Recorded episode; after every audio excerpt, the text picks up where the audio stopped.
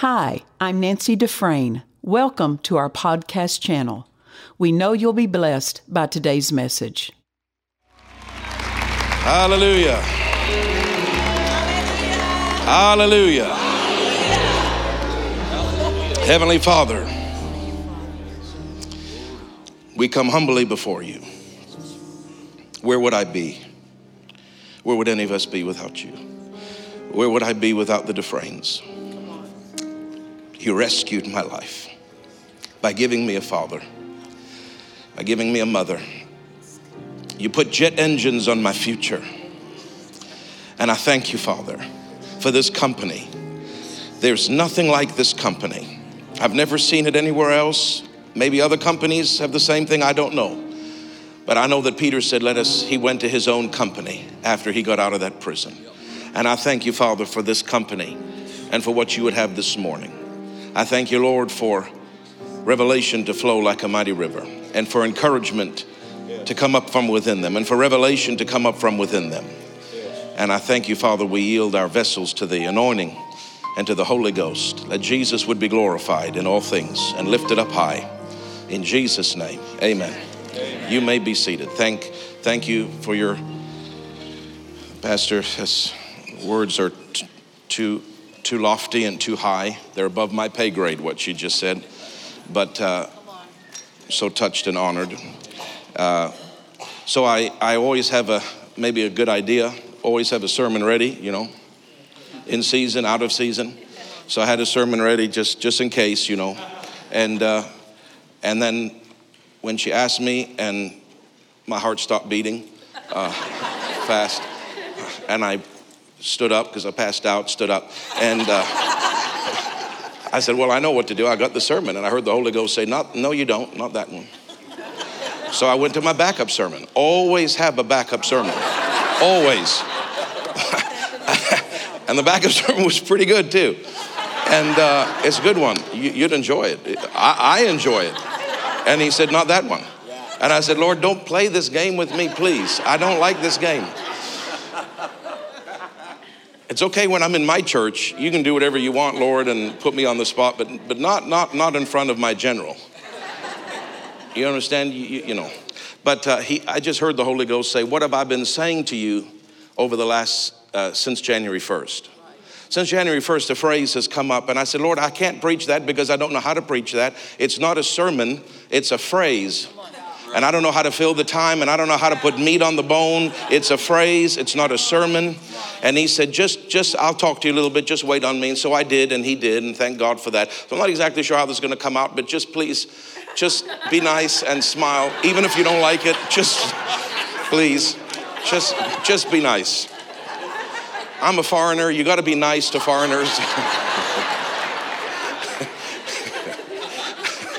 the law, the law, yeah, we're a sanctuary city, and and and and the law of Moses said if a stranger comes, you got to be kind to them. So whether you like it. Anyway, uh, I heard this phrase, and I've heard it about 500, maybe a thousand times since January 1st. It just dozens of times a day. It just comes up out of my spirit uh, in the spirit and power of Elijah in the spirit and power of Elijah.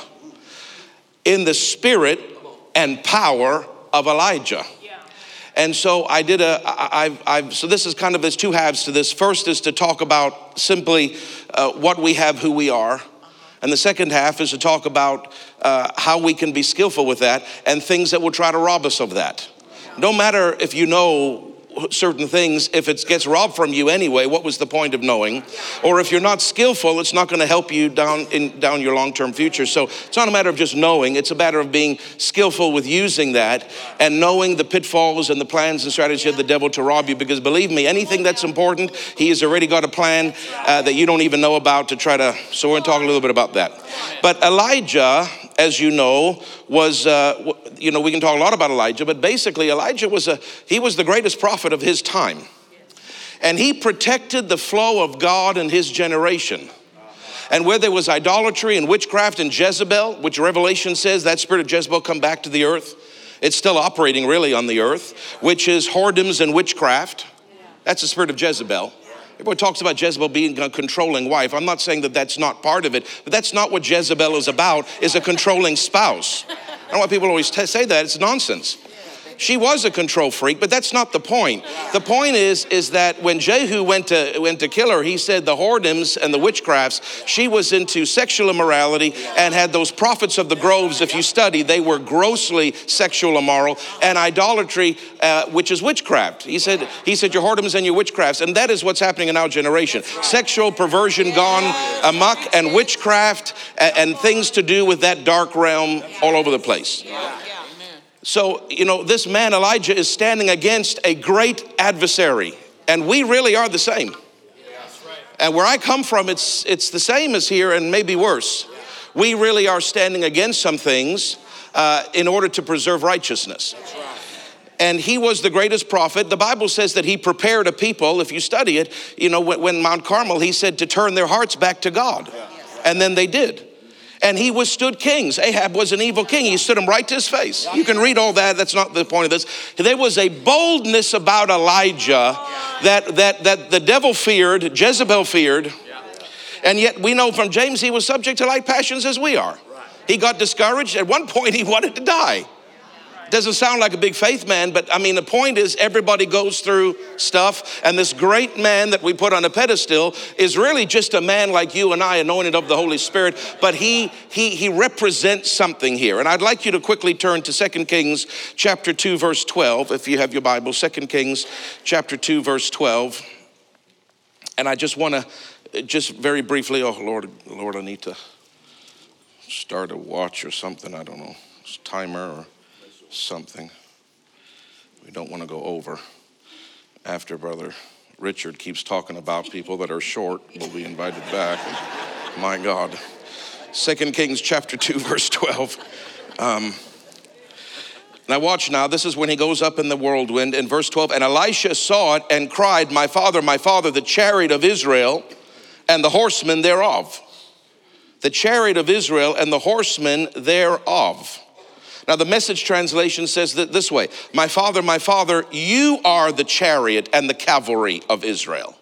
And if you study it in the original language, what he's really saying, he's not just talking about somebody else. He's saying, My father, you are the warrior of Israel. You are the chariot, the cavalry. You're the main deal. What he's really saying is, You're the greatest. You're the greatest mentor, hero, prophet of our time and he's recognizing Elijah's position in the spirit. And really, if we won't read it, but in 2 Kings 13 14, when Elisha was dying, Joash was the king. And Joash came and knelt beside Elisha crying because he didn't want him to go. And he said the same phrase that Elisha said to Elijah. He said, The, the horseman and the chariot thereof, my father, my father. So, really, what Joash was acknowledging was, You are you, God has raised you up. I want to read what two theologians, I don't really read after theologians, but in this case I did. I just want to read two quotes. Uh, one theologian said, In the face of invading idolatry, God had declared war by raising up, quote, the chariot and horsemen of Israel to defend his glory, to uphold his word, and to demonstrate his power. Elijah was that warrior. Another theologian said, The chariot of Israel the chariot of Israel and the horsemen thereof, that quote, denote Elijah's responsibility and position in the realm of the spirit. If you have an Elijah, you don't need an army. Because you can he can call down fire directly. In other words, I'm just simply saying he was the greatest prophet of his generation and he protected the flow of God in his generation. I, this is important because we're going on a journey with me. Now, we got another guy named John, John the Baptist. How could you look quickly at Malachi chapter 4 and verse 5? Just a couple verses, and then I want to be verse heavy on this, but I just got to read some so we, we can see what the scripture actually says. Malachi 4, verse 5, and it says here, Behold, you're there, I'm faster than you, so can I just keep going? Behold, I will send you, I will send you, this is Malachi Elijah the prophet before the coming and the great dreadful day of the Lord. Elijah's already in the grave when Malachi wrote this. So he's saying Elijah himself is not coming, but somebody's coming that represents Elijah. You see that in the scripture. Now, this is where this phrase comes Luke chapter 1, 16, if you'd be so kind. Luke chapter 1 and verse 16. This is Gabriel, and Gabriel is speaking to Zacharias. And in verse uh, 16, he says, And many of the children, he's talking to Zacharias about John the Baptist who's in the womb. And many of the children of Israel shall he turn to the Lord their God. Remember, Elijah turned the people back to God. And he shall go before him. Who's him? Jesus, the Messiah. And he, John, shall go before him, Jesus, in the spirit and power of Elijah. That's where we get that phrase to turn the hearts of the fathers to the children and the disobedient to the wisdom of the just, to make ready a people prepared for the Lord. Remember, he said he was a man crying in the wilderness, Prepare ye the way of the Lord. John the Baptist. Uh, embodied the spirit of Elijah. He came in the spirit and power of Elijah. And it was so important to God that people recognized that this represents Elijah, that he even looked like Elijah. If you study it, Elijah, the Bible says, was hairy and he wore a, a leather girdle a belt around his waist. You can read that in the Bible. John wore camel skin. He obviously wasn't hairy enough on his own. So he had to go and get a camel suit. And the Bible says that he was out in the wilderness and he was in a preparation mode in his life because his assignment was great. It said he was the greatest prophet of the Old Testament, but any one of us are greater than him because we are in the New Testament but he had a camel's because he, he looked hairy. You know, people looked at him, he looked hairy. He had that leather girdle. He even looked like Elijah. It mattered that he even looked like him and he sounded like him because he was coming in the spirit and power of him. This is important for, and there's a reason why this is important. Now have a look what Jesus himself said. If, if can we just look at two statements of Jesus? Matthew 11, verse 13. Matthew 11 and verse 13.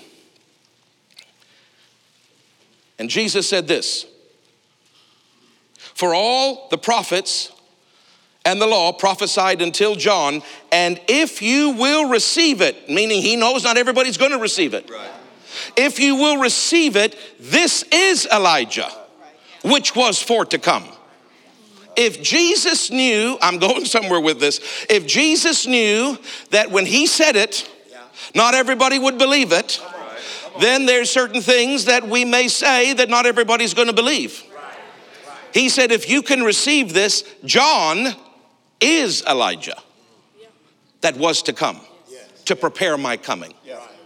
The Jews even have a seat called the Elijah seat when they do their Seder uh, meals because he's supposed to he's supposed to proclaim the Messiah to come. Right. And so Jesus said, if you'll receive it, he is. Now, the last one is Matthew 17, 12. Just go over a few chapters. Uh, Matthew chapter 17, verse 12. And it says, uh, and Jesus answered and said unto them, verse 11, Elijah truly shall first come and restore all things. But I say unto you that Elijah is come already, and they knew him not. In other words, they didn't pick up in the spirit what was going on these religious people, but have done unto him whatsoever they listed or whatever they wanted, likewise also so that shall the Son of Man suffer of men.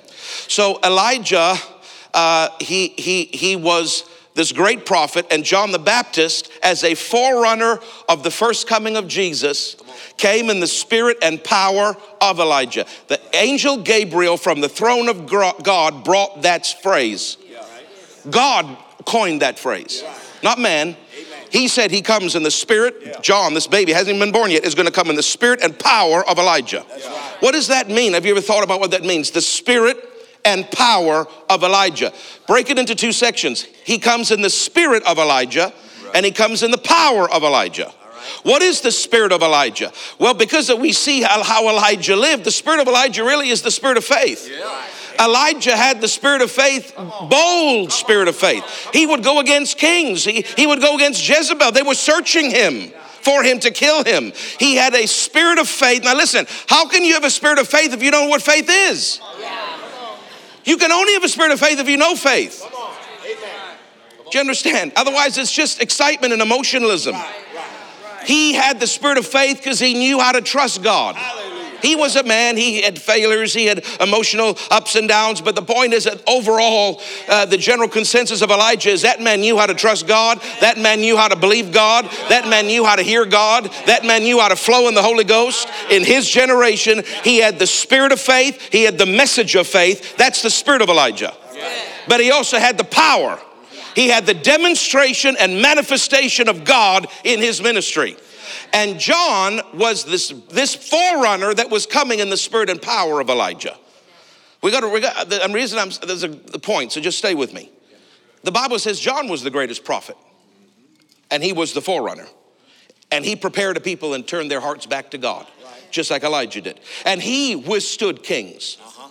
Come on lost his head for it, but he withstood kings. Was martyred for it, but he withstood kings. He went right to, you know, he wasn't afraid of Herod. Yeah, come on.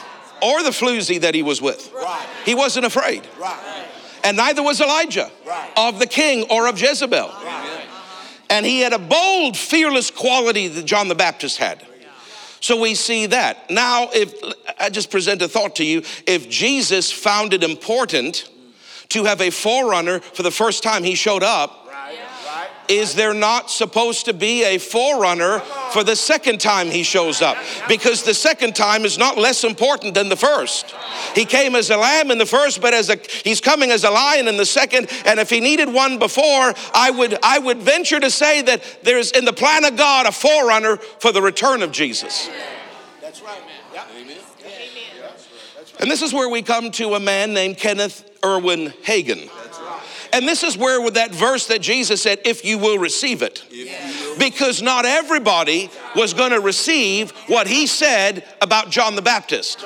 And not everybody today is going to receive what Jesus said about the second the forerunner of his second coming.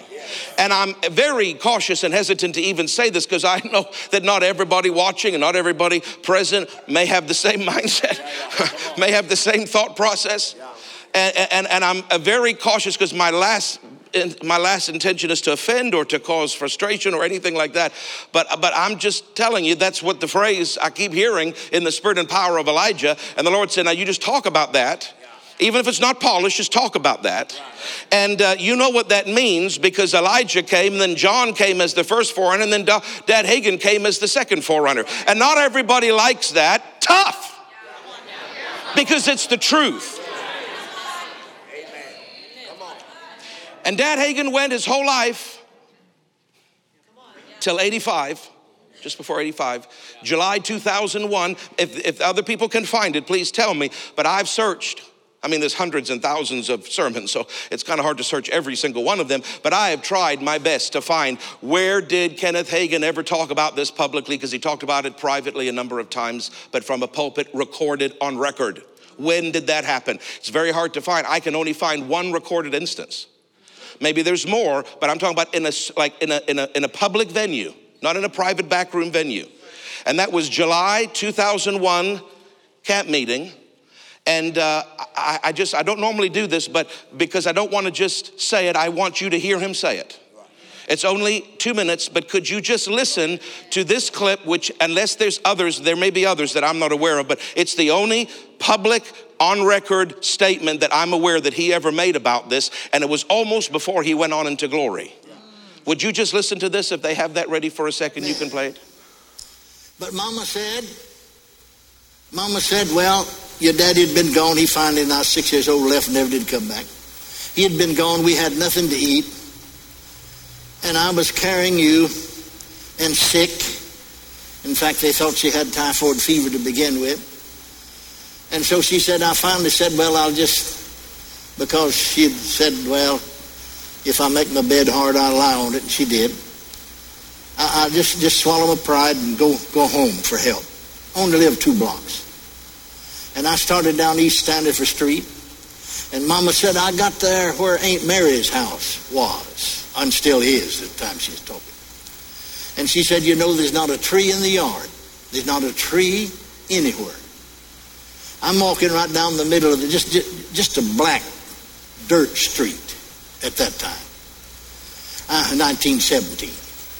I'm walking down the middle of the street. I heard this sound like wind blowing through leaves. I looked around. There's no trees. I looked up in the sky and I saw this white cloud.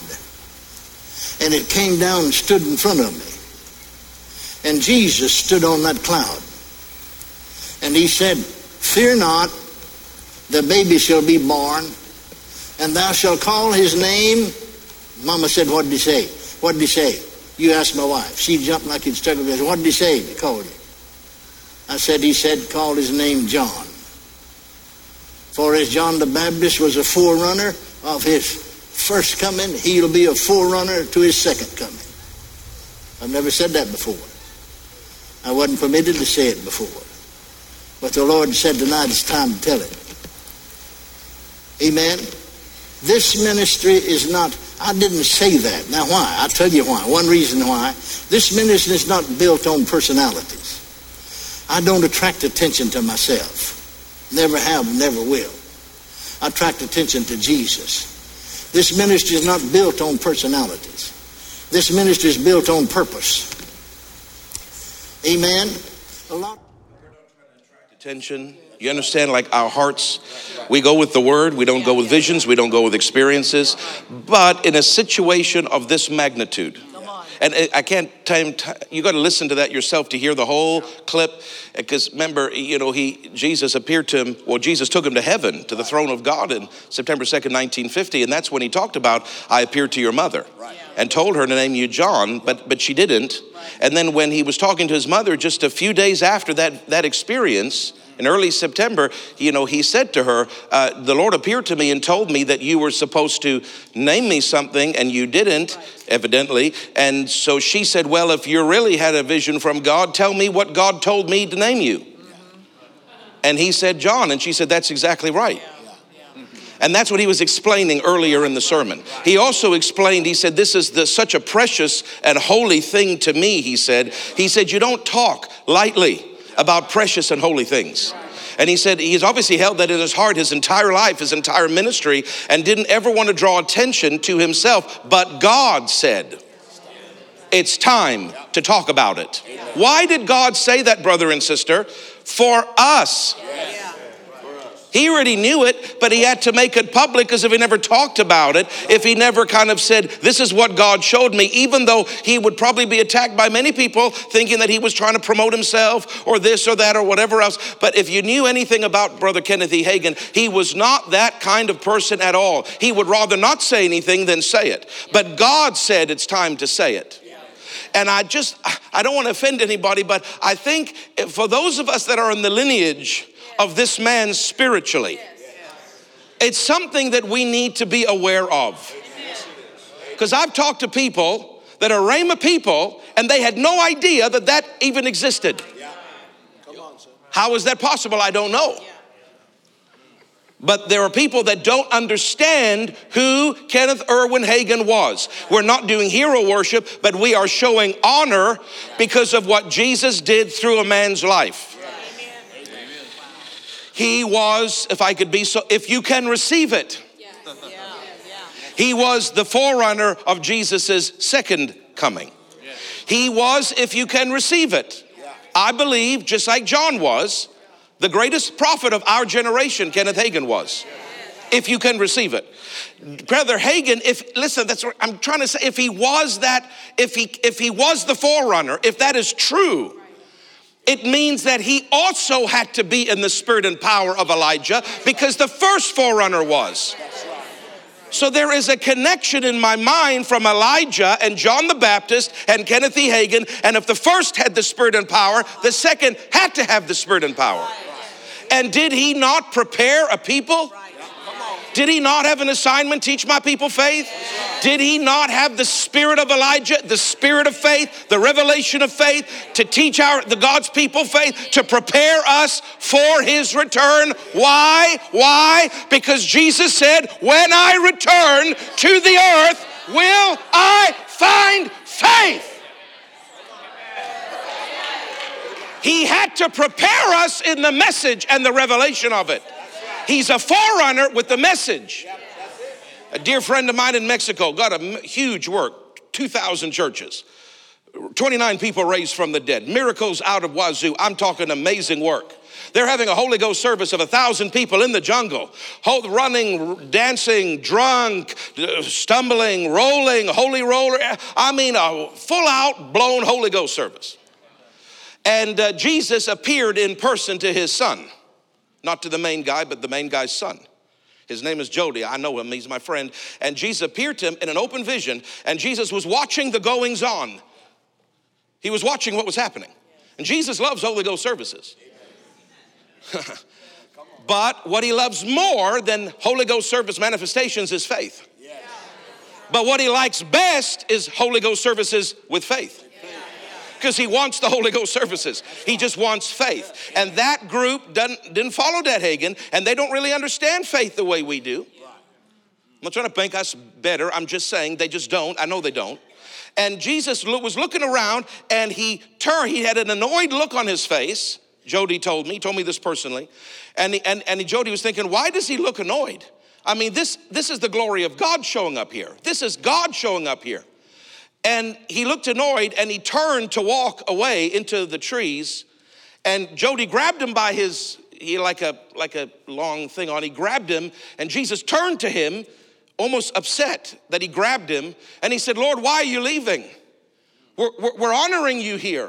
We're, we're, we're having a Holy Ghost service here. And Jesus looked at him and said, There's no faith here. And he turned and walked off. That shows me it's not just but we've got to have the flow of the Holy Ghost, but there's got to be faith because when He comes back to the earth, He's looking for faith. He's looking for a balanced thing of faith and the Holy Ghost, faith and the faith and the flow. But there, you can't just have only one. There's a lot of ministers that only have faith, but they don't want any other. It's messy. They think it's messy. That's because they're controlling. They can't control the service because the Holy Ghost might just do something that they don't understand. And so they only want the word and they, they don't want the spirit. And others, they just want all the, all the wonderful, they don't have faith, they don't have the word, and then they become strange and weird. Like where I grew up, the Toronto curse. Not the Toronto blessing, the Toronto curse. Yeah, don't send me no letters. I'm not responding. People get mad at me when I say that. I have rights to say it because Dr. Sumrall, who was like a spiritual grandfather to me and a dad to, to Dr. Dufresne, he said, huh, it's a Toronto curse, not a Toronto blessing. Wow. Why? It started as a blessing. Wow. But very quickly it turned into a curse. And there was demon manifestations along with flesh manifestations, along with God manifestations, all in the same part, and I watched it with my own eyes. And people came from all over the world and thought it was glorious. Just shows how little people know from all over the world. You know why I got off? Because they got away from the word. They didn't stay with the word. They didn't stay with faith. They got into manifestations, and that's dangerous. Yet we must have the manifestations, but we must have the word. Amen. There's got to be a balance of the word and the spirit. And this is what Dad Hagin, I'm telling you, I'm not trying to put era worship, but he prepared a people.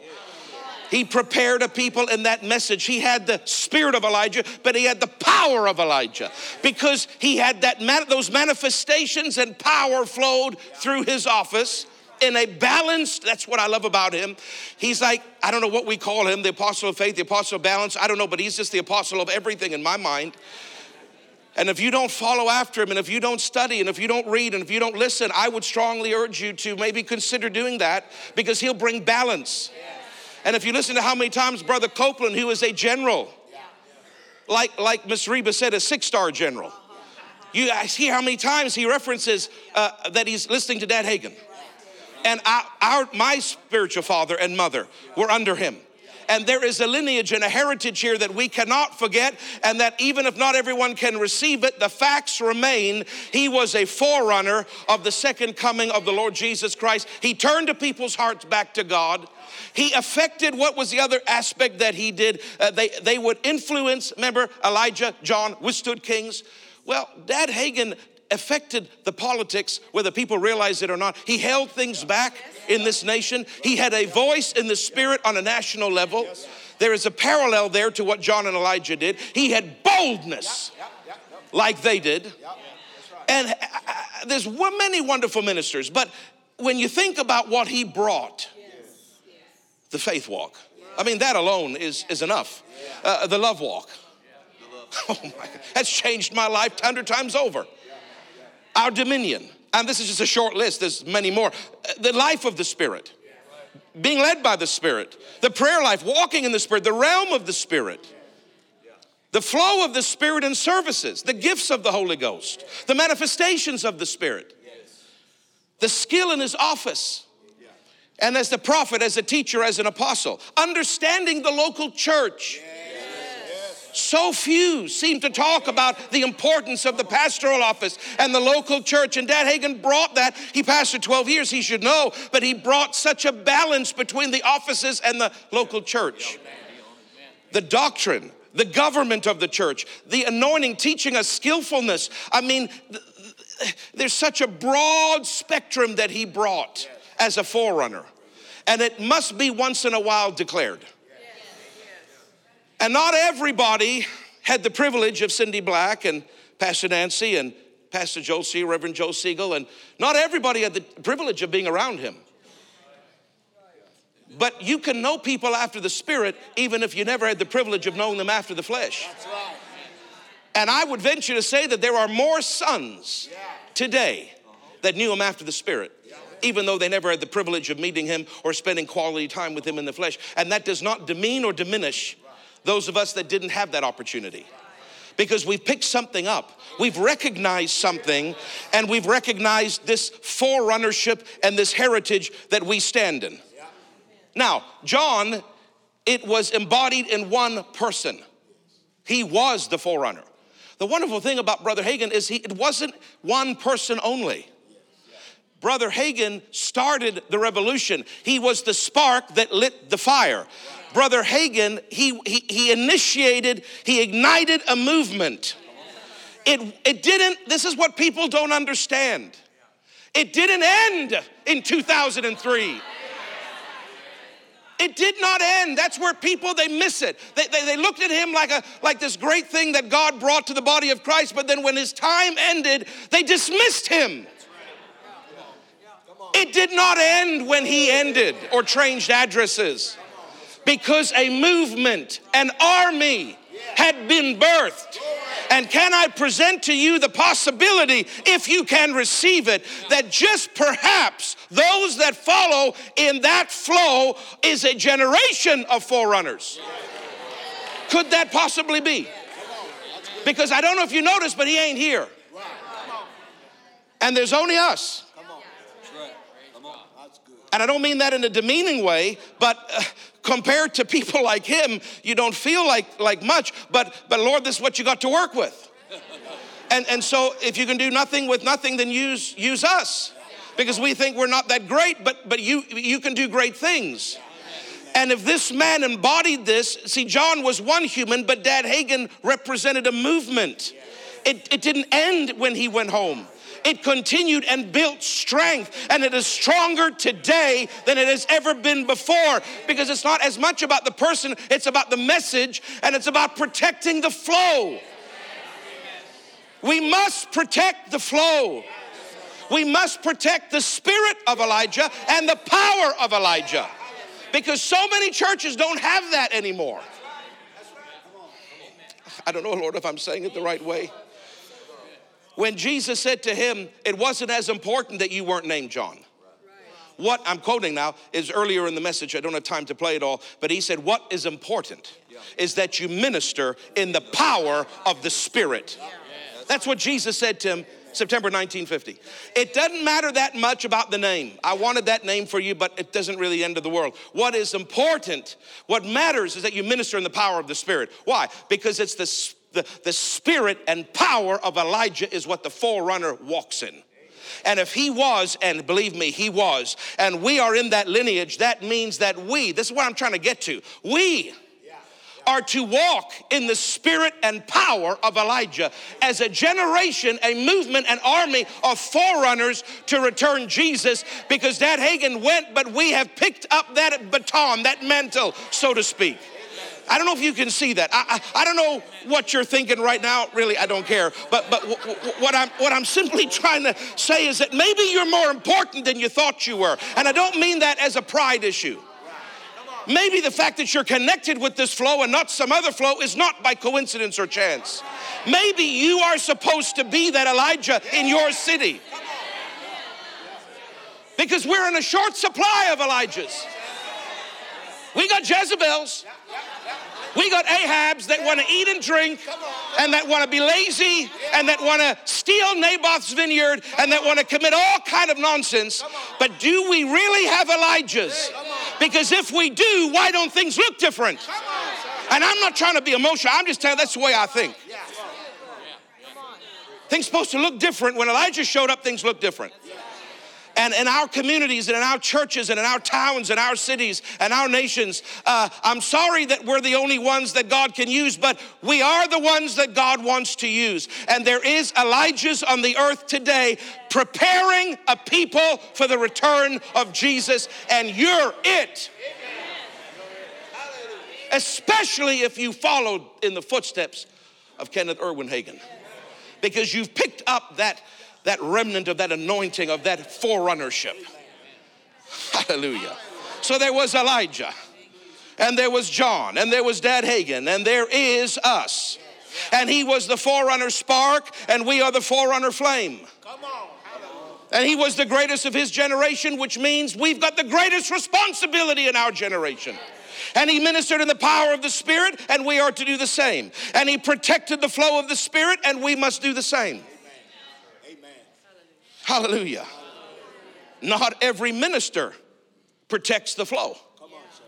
Not every minister engages in the flow. I, am not trying to bring any negative. I'm just saying, if you look around, not everybody is flowing in that the power of the Spirit and the Holy Ghost kind of movement with the message of faith. Usually it's one or the other, but not very rare to find both. And that are having it in a balanced approach and some that have touched it have walked away from it because they were persecuted. This is too precious. It don't matter if you're persecuted. If this is the Elijah, if this is the forerunner flow of the word and the spirit, strong local churches, the message of faith and the move of the Holy Ghost, if that's what it is, it don't matter what people think, it don't matter what people say. Our job is to be bold and have a forehead like flint and say, I'm doing it. And I'm sorry, I'm just a young whippersnapper, but I look around and I don't see too many people doing that. And that's why the Dufresnes, they don't, they don't, Pastor Barbie doesn't even want me to say this, but I, I have to. That's why this company, this flow, this family is so precious because they don't only know the flow, they have protected the flow, and they continue in that flow, which is so needed in the body of Christ. Hallelujah. If he was skillful ministering to his nation, you said, but I'm not a prophet. Who, who am I? And rightfully so, we should think that way. But I got to tell you something. With the way this is going, God can't use Dad Hagin, so he's got to use somebody else, even if we're not as great. But if we're in that lineage and if we're picking up that mantle and if we're renewing our minds, not to be proud, but to realize who we are, uh, should we not have influence? Should we not make changes? Is that not what Dr. Bill Winston last year started to allude to? Why are things happening? Where is the church? Where is the church? Where is their voice? Why aren't we turning things? Why are we just letting things wash over us like a tsunami when we can stand and say, No? Oh my God. So I. so I went over to Israel last month in the war and they tried to shoot a plane down. They thought it was my plane at first. And the past, Pastor Israel, Pastor Israel, you here? I don't know if you're here right now. Where is Pastor Israel? Would you stand up, sir? This is a wonderful pastor in Israel, in Ashdod. And he's just a precious man of God and a, a man of faith, standing in that holy land, upholding righteous standards against with amidst great persecution. And there was a lot of stuff that happened. It was it was a good trip. God sent me there, and we encouraged their church and an Arabic church and and different things. But uh, you know, we at one point we went down. God gave us favor to get through all the checkpoints, and uh, which we're not really supposed to get to because I'm not a Israel Defense Force soldier.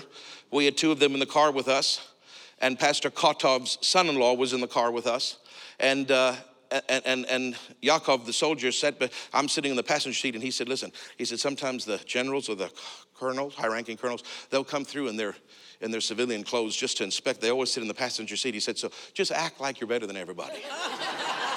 just, just, just look like, like, like you don't like them. Just, so he said, so I'm going to the checkpoint, and I'm talking about hundreds of soldiers, tanks, armored vehicles, everything, right on the Gaza border. And they're, and they're all stare, staring at me as I just, I just looked like, what are, you, what are you looking at?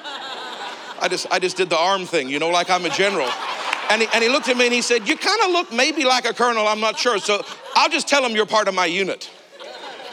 We got right down to that fence where Hamas broke through 400 of them and slaughtered all those people in the kibbutz. And the anointing of God came on us. And we, and we could hear the bombs, you could see the smoke, the missiles. I mean, it's right there, less than two kilometers away.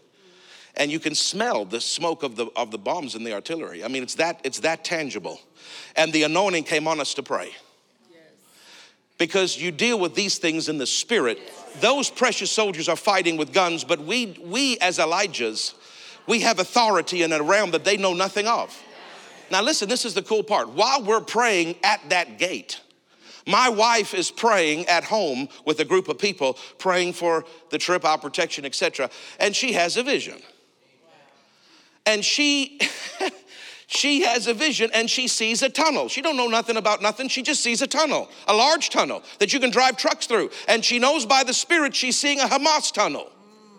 And there's weapons and different things. And the Lord says, you, Your angel that stands beside you, send him out to reveal that tunnel. So she sent that angel out. Three days later, they found the tunnel. It was on the news. So large you could drive trucks through it. Then, then she has a second vision, and she's in, in intercession. The Lord opens her eyes in the spirit, and she sees a Hamas soldier that is testing weapons, AK 47s and the like, testing weapons, and they're working. But then she sees another angel, and the Lord says, That ain't, now this is strange, but I'll just say the way she said it. That angel has sticky fingers. That's what God said to her. Tell that angel to use his sticky fingers. She saw that angel putting his fingers in the charging mechanisms of the, of the guns. And they would try to shoot and they, and they would backfire, they wouldn't work. And she saw this man angry and frustrated. It works, but then when they get out to shoot, it doesn't work and he was throwing the weapons against the wall and a whole stack of unused weapons because they don't work, but they do. And she saw him talking to the commanding officer of Hamas saying, I don't know what's going on. When I test them, they work, but when we get outside, they don't. Now, Israel is not a perfect nation. They do many things, I'm sure. I mean, they're not, they're not, a, they're not born again. They're not, they're, they're people. But the one thing you've got to get on the right side of is not whether Israel is perfect or not. The one thing you've got to get on the right side of is God has a plan for that nation in the end days. His hand is still on them. It is a church age, but He has not forgotten them. He did not forget about them in the 67 war. He did not forget about them in the 73 war. He did miracles then, and you can read stories on the internet about it. How angels would deliver them and appear. Why? Because of what Brother Copeland said so masterfully. It's his land. God owns that land. And he will defend them to the uttermost. Whether they're perfect politically or not, God owns that land, and that is his land, and he is going to defend those people. And I'm not against anybody, and we're not, I'm just telling you that God is going to stand on the side of Israel every time. Now, the reason I say that is to say, what could we accomplish if we could just get in the Spirit more? The spirit and power of Elijah is a, it's the spirit, it's the spirit of faith, but it's the manifestations of power that go with that, with that anointing, that flow. What could we do, brother and sister? When, when Brother Bill Winston said that last year, I felt like a, a flame be lit on the inside of me. He stirred me to think we're not just useless. We're not just, we don't have to just stand by. If we recognize who we are in humility, and if we get in the Spirit and pay the price to get in the Spirit, only God knows what He can do through us. And those little things, not little things, big things, but I mean, that, that's just a taste. That's a taste. We can turn wars. We can adjust decisions of governments because we get in the spirit. Pastor Nancy, I, I don't want to say who because I don't know if she wants me to, but, but I was with her in a service with you, Pastor Terry. And she was dealing with a politi- political situation, and she got in the spirit and she dealt with that. And exactly what she said came to pass. And that would have affected the long term future of this nation. I was in a prayer meeting recently. There was a, I saw a woman in the spirit wearing a pantsuit. I saw her face, I saw her hair, I saw everything. I didn't know who she was. I don't follow politics, but I could recognize her. And the Lord said, She is going to strip the Canadian church rights. Now speak to her. But I was in the spirit because it takes time to get in the spirit by praying. And I did, and then I said to my staff, Bring me every female politician in Canada. I'll recognize her when I see her, but I don't know who she is. And when they brought me the list, I, said, That's the one right there. See that one right there? That's her. That's who I saw. She's the leader of one of the most leftist, extreme leftist parts of our government that are trying to, to literally shut churches down, make every church sign a homosexuality clause that you accept them and that they're equal or you can't have a church. She's leading that movement in Canada. But the church, but the church, they don't know who we are. They don't know who we are. And you know why? Because we don't know who we are. If we knew who we were, we would do more. Mm. I don't know much about your people here, but I saw in the spirit. I had to look up. I didn't. I saw. I heard the Holy Ghost say Newsom. Newsom. I said, "Who's? I don't know who that is." He said, "Look it up, Newsom." I looked up and saw a guy named Gavin Newsom, who apparently is the governor here. Pastor Debbie, is he a good governor? No. See, she'll tell me the truth. We're on live stream. I won't, I won't talk about it. But I got in the spirit in my hotel room. I saw some things. And I said, Lord, who am I? I'm, I'm, I'm a foreigner. Who am I? Talk to somebody who lives here. But he said, say this and say that. But you see, you can't do that if you're not in the spirit. And you don't have to be in the office of the prophet.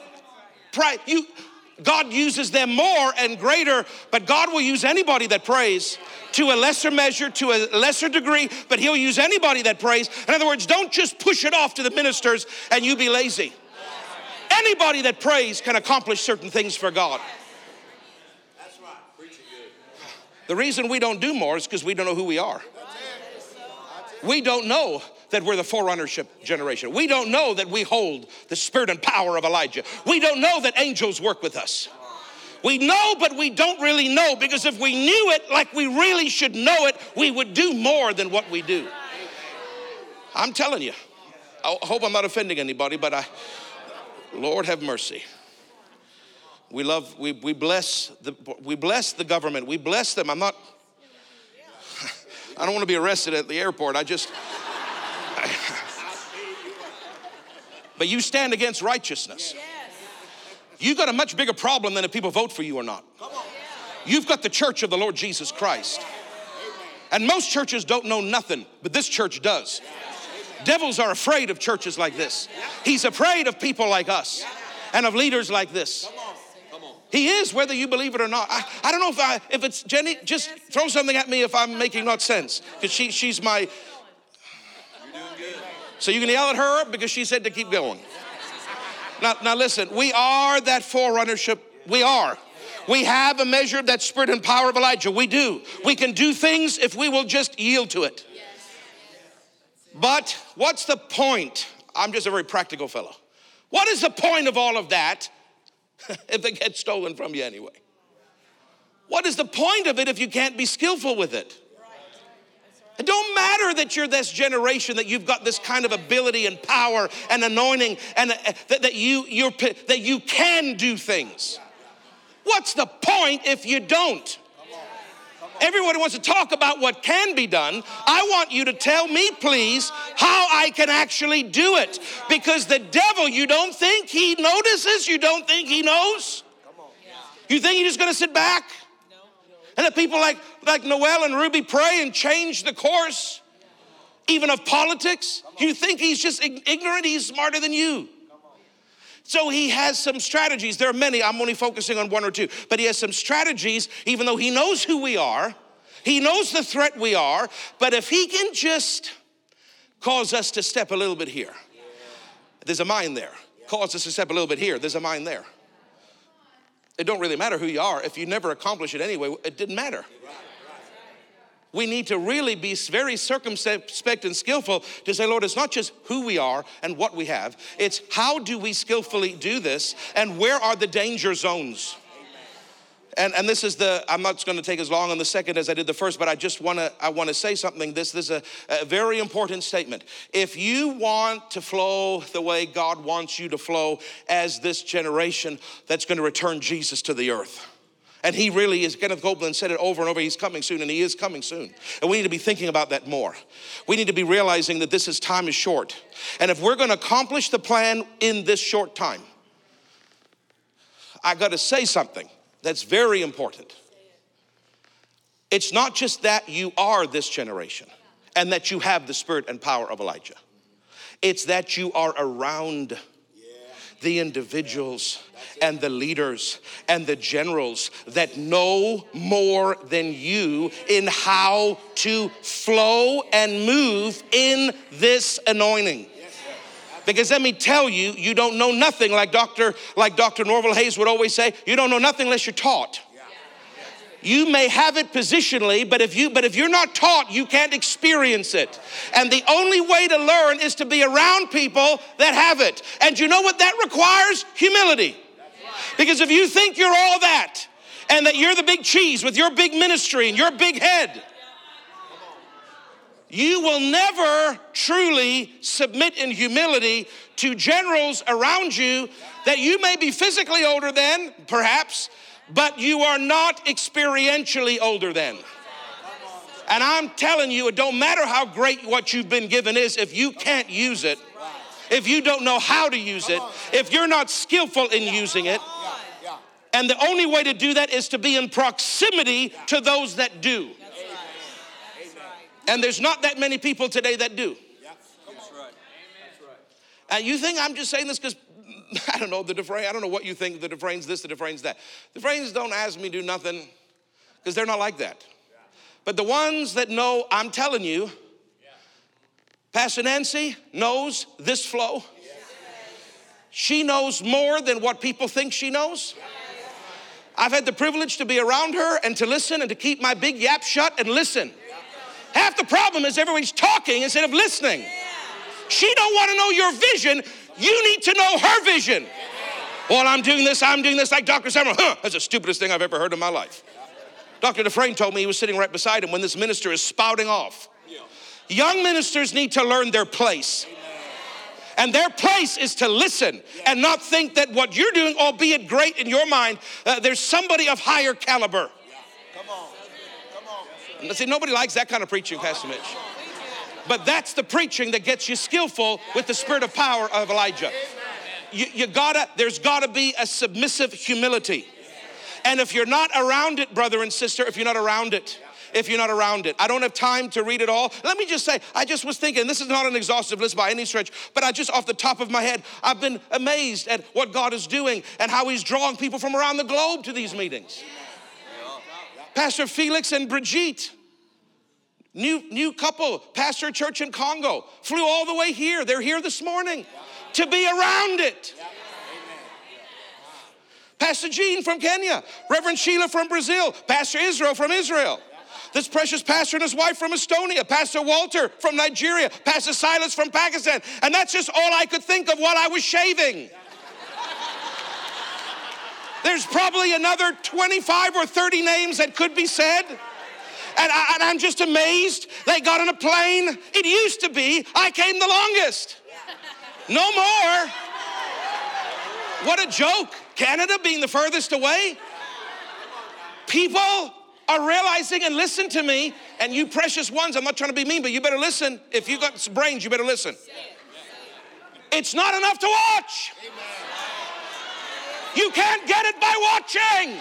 You've got to be present. You got to be around. There's things you get by being in the room that you cannot get through a screen. There's some things you get, but a lot of this is caught. It's not taught. You got to be around. You got to be around. You got to be. Don't tell me you live too far. because you don't live in the Congo. Don't tell me it's inconvenient or it's too expensive. Oh, I don't mean to get him upset, Lord. And the Lord said to me, If you're Elijah generation, watch what his spiritual son did so you'll know what you can do. Are you listening? We've got an example in a guy called Elisha. Now, we are the Elijahs, but we should act like Elishas. You listening? I don't have time to read because I'm running out of time, so I'm just going to quote it, but it's all in 2 Kings 2. And I just said a simple list. What did Elisha do? Well, 2 Kings 3.11 says that he poured water on the hands of Elijah which means he served him, which means he did menial things, which means he wasn't just, well, if I don't be the preacher,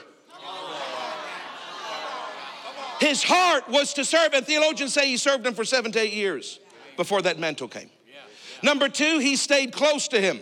50 prophets watched, but one stayed close. What was he doing? Positioning himself for the double portion. What is the double portion? The maximum possible. You can't be close by watching a screen.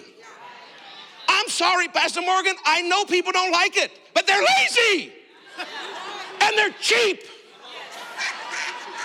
Dr. Dufresne sold his house to get to a meeting, and here we are saying we can't afford a plane ticket.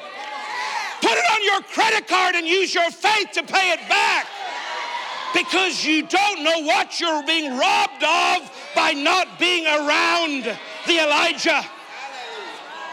You are, but you've got to act like an Elisha if you're ever going to take your place in the Spirit. There's got to be a serving heart. There's got to be a closeness. Oh my God, my God, my God. The, my favorite is this one uh, not offended. Because everybody wants to be mollycoddled. Oh, you're doing a great job. I don't see Elijah telling Elisha he was doing a great job. In fact, he said, I don't want you, I don't want you here. Go. Leave. Stay. Do. Play chess. I don't care. I'm going. And the man of God, Elisha, had to recognize he's the greatest.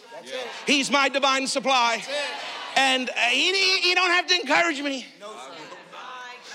In fact, when he threw the mantle on him when he was plowing, he said, I got to go back say bye to mommy. And he said, I don't care what you do. There was no encouragement.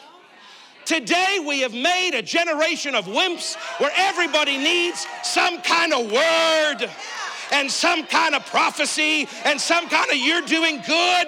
I don't see Elijah telling Elisha that he was doing anything other than shut up and pour the water. Now, listen, it was a test for Elisha because if he needs that, he'll never make it. But when he has settled in his heart, my divine connection, yes. I don't care what the 50 do. And they picked things up. They knew he was going. They knew he was special, but they weren't around. Don't matter how special that you know she is. If you ain't around, it don't count for nothing. Show up. I never saw anybody play on a basketball team that didn't come to practice. Come I, I, I, I'm not, I, listen, this is not emotionalism. I'm not trying to be emotional. I am, but I'm not trying to be. I, am really not trying to be. I wish I could say it calmly, but it doesn't come out calmly by the anointing. It just doesn't. See, if Dr. Sumrall was here, he would say, Shame on us. No, nobody would want Dr. Sumrall today. Come on. Come on. Dad Hagin left. I know he said, when you go, I'm go, I'm satisfied, but he also said to Doc Horton, they don't listen to me. So part of me wonders, maybe he just got fed up. Maybe people listened to him more. He had six years of flowing in the Holy Ghost services. You know how many people withstood him? Even staff members? Because they don't want the flow of the power of Elijah. They got no right to say that. They got no right to discourage. Keep your mouth shut. Do what the Elijah's doing. Follow suit. Be an Elisha. No opinion. No opinion. Where you go, I go. And even staff members did not support him. I know because I know people that were on staff that have told me that. Don't get offended. What did he say? You stay here. But he said, As the Lord lives and as my soul lives, I shall not leave thee. Where is that in the body? Oh, God. And what else did he do? Number four, don't get distracted. He said, "Got to keep your eyes on me, buddy. And that big chariot and horse and all that distraction, but he kept his eye. You see, with all the voices out there, you got to know where your supply is and keep your eye. You got to keep, you can't be distracted. You got to have a servant heart. You've got to stay close, which requires proximity physically. You've got to not be offended, and you've got to not be distracted. And people don't even need spectacular opportunities to be distracted. Elisha had a fire horse and a fire chariot to be distracted. That's pretty spectacular. If anybody was justified, it would be him, but he would have disqualified from the higher anointing, the double portion. Today, people don't even need a spectacular distraction, they just need to feel tired. They just need to see, well, my budget is $400 and the economy ticket, the base economy ticket, the cheapest, cheapest that I can possibly buy is $430. So I'm not going to, I'm not going to Holy Ghost meetings. Wow, that's not a very spectacular distraction, is it? But it's still a distraction. But I'm busy. I've got something going on in my ministry. Well, maybe Lot should have fired his herdmen instead of leaving Uncle Abraham. Hello. Come on. Maybe you should cancel what you've got planned. Come on now. To be around your Elijah. I know people don't like this, but it's the truth. If we're going to be people of this perverted generation that operate in the spirit and power of Elijah, that is a very tall order. We've got to be around those that know it. Amen. That's right. That's it. Amen. That's it. Amen. Praise God. The devil fears. Now, let me just say one thing. I've got five minutes and 34 seconds, so just I'm going to make the most of every second. But Matthew chapter 8, I just want you to see this just for a second, and then I'll close. Matthew chapter 8. I'm not trying, oh my God. Oh Jesus, I'm not trying to make anybody mad or hurt or frustrated. But I know Wigglesworth said if you don't get a reaction, you're a failed preacher. Yeah, come on. You're a success. Matthew chapter 8, I just think there's a lot of wishy washy, uh, willy dilly, um, opinionated, uh, and we expect to be Elijah's. My God, we don't even deserve to be the servant. We got to change the way we think, and we got to be around those that know it. Because we have the privilege, like so few other companies do, that actually has somebody that knows it. Matthew chapter 8, you know, the centurion story. Let me just start. And the centurion answered and said, Lord, I'm not worthy that you come under my roof. But speak the word only that my servant shall be healed. For I'm a man under authority, having soldiers under me. I said, This one go and he goes, come and comes. And I said, Okay, you know the story. I don't have to go. But I want you to notice two things. Now listen to me. Listen to me. There is something called military discipline. Now, I won't read it for sake of time because I don't have five minutes and 34 seconds right now. But I just quoted to you 2 Timothy chapter 2, verse 3 to 4. Well, actually, it's too good not to read. So I'll just quickly read that. 2 Timothy chapter 2, verse 3 and 4. Listen to what Paul said of you. Thou endure therefore hardness as a good soldier of Jesus Christ. No man that warreth entangles himself with the affairs of this life, that he may please him who has chosen him to be a soldier. We want to please Jesus and not be entangled with the busyness of this life because we are to endure hardness against our flesh, against our pride. And we are to do this Elijah, this Elisha things by serving and being close and not being offended and not being distracted and recognizing our divine supply. We've got to do that. And he called us soldiers. So this is scriptural to say that we're soldiers. Now we got a soldier story here in the centurion, and just very simple two things. He said, one, I'm a first of all, I'm worthy that you come into my house. Second of all, he says, I'm a man under authority. I want you to notice something here. I never saw this before. I've never heard anybody say this before, but I heard the Holy Ghost say this to me very clearly. And this, this is what he said to me. He said, first of all, did you notice culturally? The Jews said, The Gentile is not worthy to come under my roof because Gentiles were unclean. Gentiles never for a moment thought they were unworthy to go under a Jew's roof because they're better than the Jews and they're the dominators. Do you understand? So you never see a Gentile, a Roman, saying, I'm not worthy to come to you. You see the Jews saying, You're not worthy. I can't come into your roof because you know, you're not worthy of me. But I want you to notice that this centurion, because he understood military discipline, military submission, military type humility, this man, and this is a very important principle, he recognized Jesus was his divine supply. And instead of going with the cultural trend of his society that said, I've got no problem, I'm better than you, he agreed with Jesus's thought process even though it violated the Roman thought process. And he said, because he knows, because you feel that I'm, that, that you know, you shouldn't come under my roof because, because you're not worthy. I'm gonna agree. Listen to me, there's a revelation here. I'm gonna agree with your revelation. And I'm gonna say the opposite to what my nation says. And I'm gonna say, I'm not worthy. Jesus, you don't have to come because it would offend, it would not be right for you to come. It's not, it's not according to your law, it's not according to your way of thinking. It, it, I need to think the way you think. Are you listening? How many ministers over the years? Well, I, I don't really like the way they do things at that, at that service. Well, I, I don't feel comfortable. That's not the way I do it.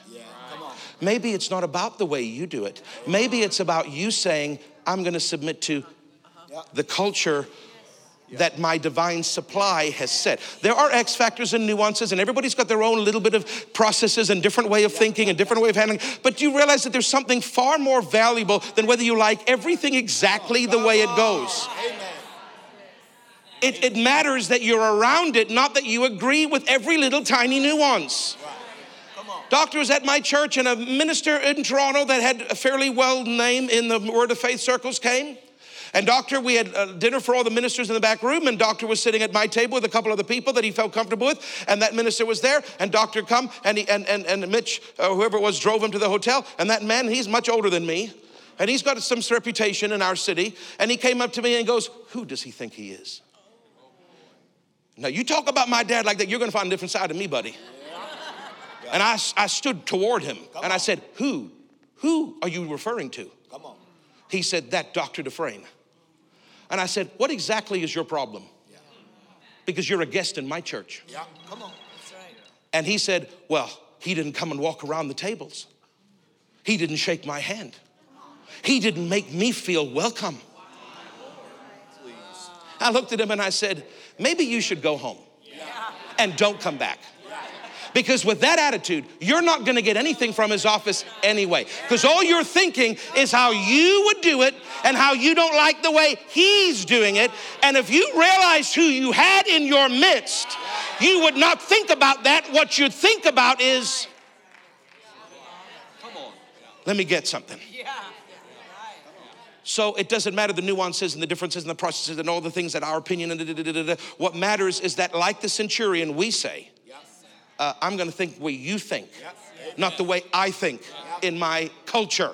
A lot of cultures, we're having people from all different cultures. A lot of cultures might be a little bit whatever, but but you just got to go with the culture of this place, the culture of this house.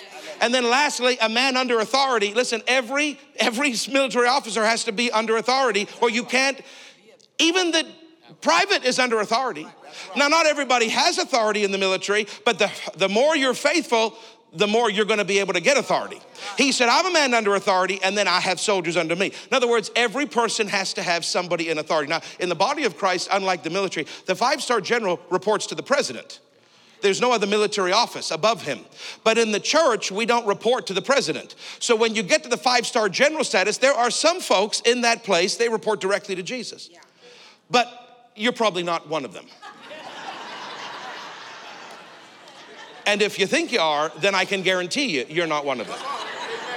Because the vast majority of us are, are privates or sergeants or corporals or whatever we are, and we're told that we're soldiers. It's a military thing in the Bible, and we need to recognize who we have and we need to be under that authority. And under that authority means, if I could just repeat what Elisha did, because this is really militaristic. Just put that picture on the screen as I close, and I am closing. Uh, just if you don't mind, I just uh, I want you to see. we went there, Pastor Israel and I. They'll get it up in a second, and uh, we were able to go and visit some precious uh, Israeli soldiers. And, uh, and, we, and I had this privilege of watching them train. And this is in the West Bank. We needed a military escort to get in there because it's very dangerous. And, and there, this is a Jewish community, and they're all there and they train every day and they're on high alert because Hamas comes over even in the West Bank on a weekly basis. And this man in the bottom, those are his kids. It was his day off, so he's not in uniform. I don't want his kids' identities to be seen. But he said, I have to put this on my face because he is the, on the top most wanted list of Hamas. He is a commander, one of the highest commando unit leaders in all of Israel. And he just happened to be there when I showed up. And he just happened to like Pastor Israel and I. And he just happened to spend an hour talking to us privately telling us a whole bunch of stuff about the war or whatever. But what? That's not the point. The point is, so he said, "You can't show my face because I don't know. They're looking to kill me." But that man, I watched him. Now I can't. I took video. They didn't want me to because he didn't have his mask on thing, and he's not wasn't allowed to see his face. But I, I tell you something. It was such a privilege watching these men train. And I heard the Holy Ghost while they're doing this. I heard him say, "That's what your church is supposed to look like." So. And then I heard him say, "And that's what ministers under Pastor Nancy are supposed to look like." and, and, let me just let me just say this uh, as the last couple statements. Uh, they, in that three hour, two and a half hour, three hours that were there, we talked to all of them, and, and, and you should hear the way they talk. His name is, uh, I won't say his name, but that you should hear the way they talk about, we'll just call him. Because his name's not Yaakov. The way, the hallowed tones. He, he, he's our hero. They would whisper to me almost. They were so, they were so touched and impressed by this man. He saved our life. Every one of them, he'd saved their lives. He saved our life in battle. We'd go anywhere for, we'd die for him. You'd understand, he's a hero of our country. Uh, over all these wars in 22 years, he said, not that this is the goal, but you know, he's, he's been responsible for so many victories. And they recognized him. They recognized him. We need to recognize who has saved our life. Not just Jesus. He's our first and prince and our king and our master, but he gave us somebody with skin on. He gave us an Elijah to train us. We need to recognize. That's right. We do. And so many people, they don't seem to recognize. And they realize this is, listen, listen, we need to think militaristically. They realize this is a life and death thing. Soldiers are killed every day in that country. And what he's doing to train us will make the difference whether we live or whether we die. And, and, and it's, Pastor Nancy, it was a start, this is the most amazing thing. I mean, he was showing them, you know, with all their guns, and he would say, now listen, when, when you're under fire, and when and he's giving them scenarios, and he's saying, now, this is what you do when your gun jams, but you got to do it without looking at the gun. And then he says, now this is where you, you know, you don't put, you don't put the, the, the, the, the magazine there. You got to put it here because you got to do it without looking at the gun. Yeah. And this is when it jams, this is what you do. And then, and then, and then he's showing them these moves, what you do under fire. Yeah.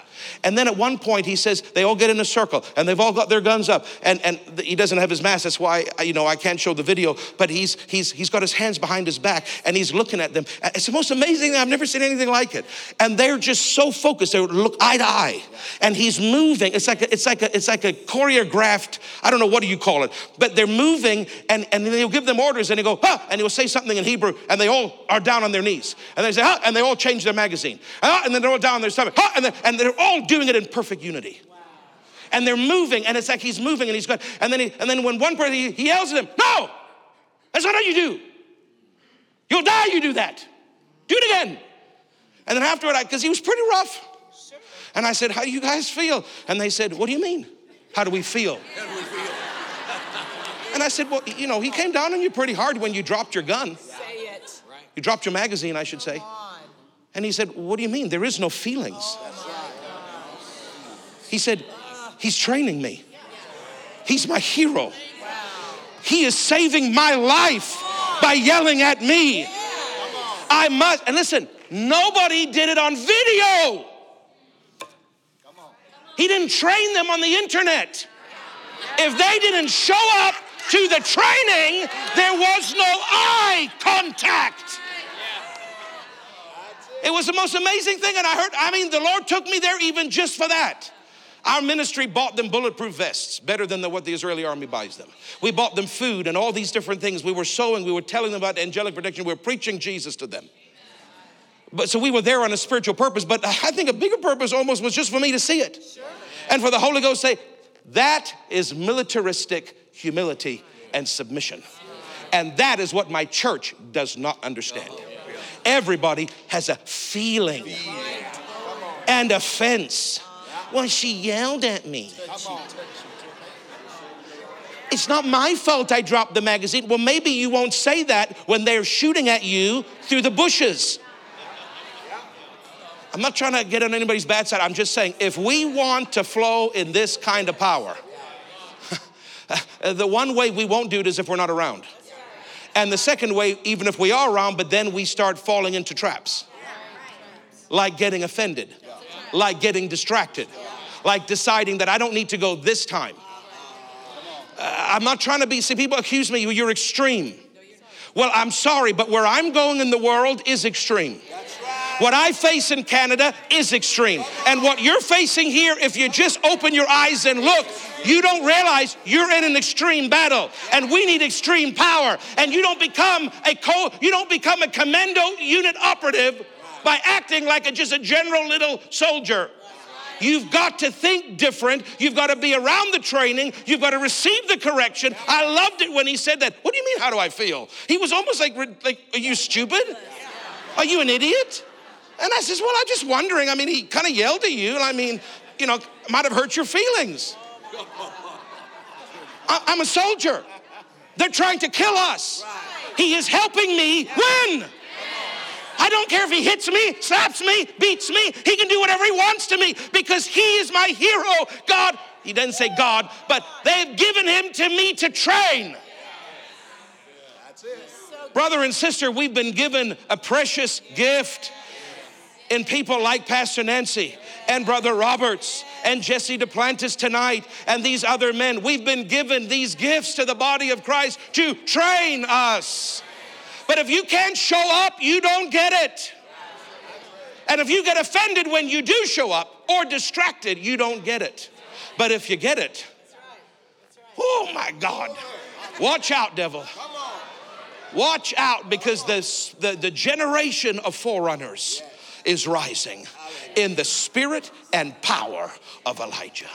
Heavenly Father, I thank you in Jesus' name. Let it stir them to action. Let him not be offended with hard words.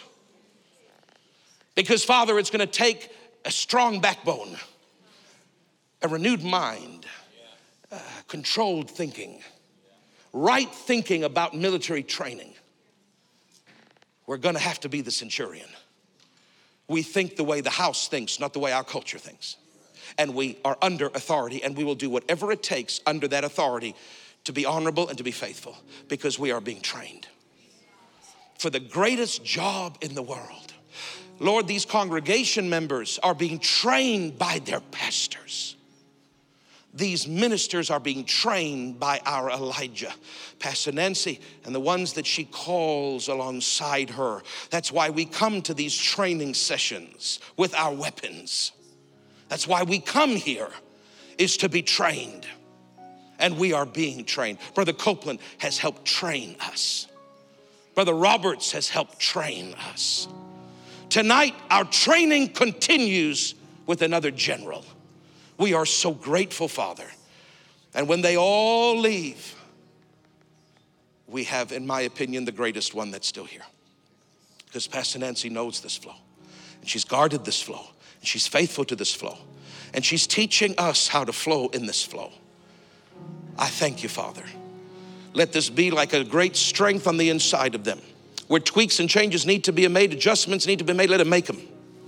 And Father, let us let us fulfill this this training mission that we have as soldiers in the, in the army of the Lord. And we are so grateful and we love you. And we're so grateful for Dad Hagin. We're so grateful for what you used him to do. And he was the spark, and we are the flame.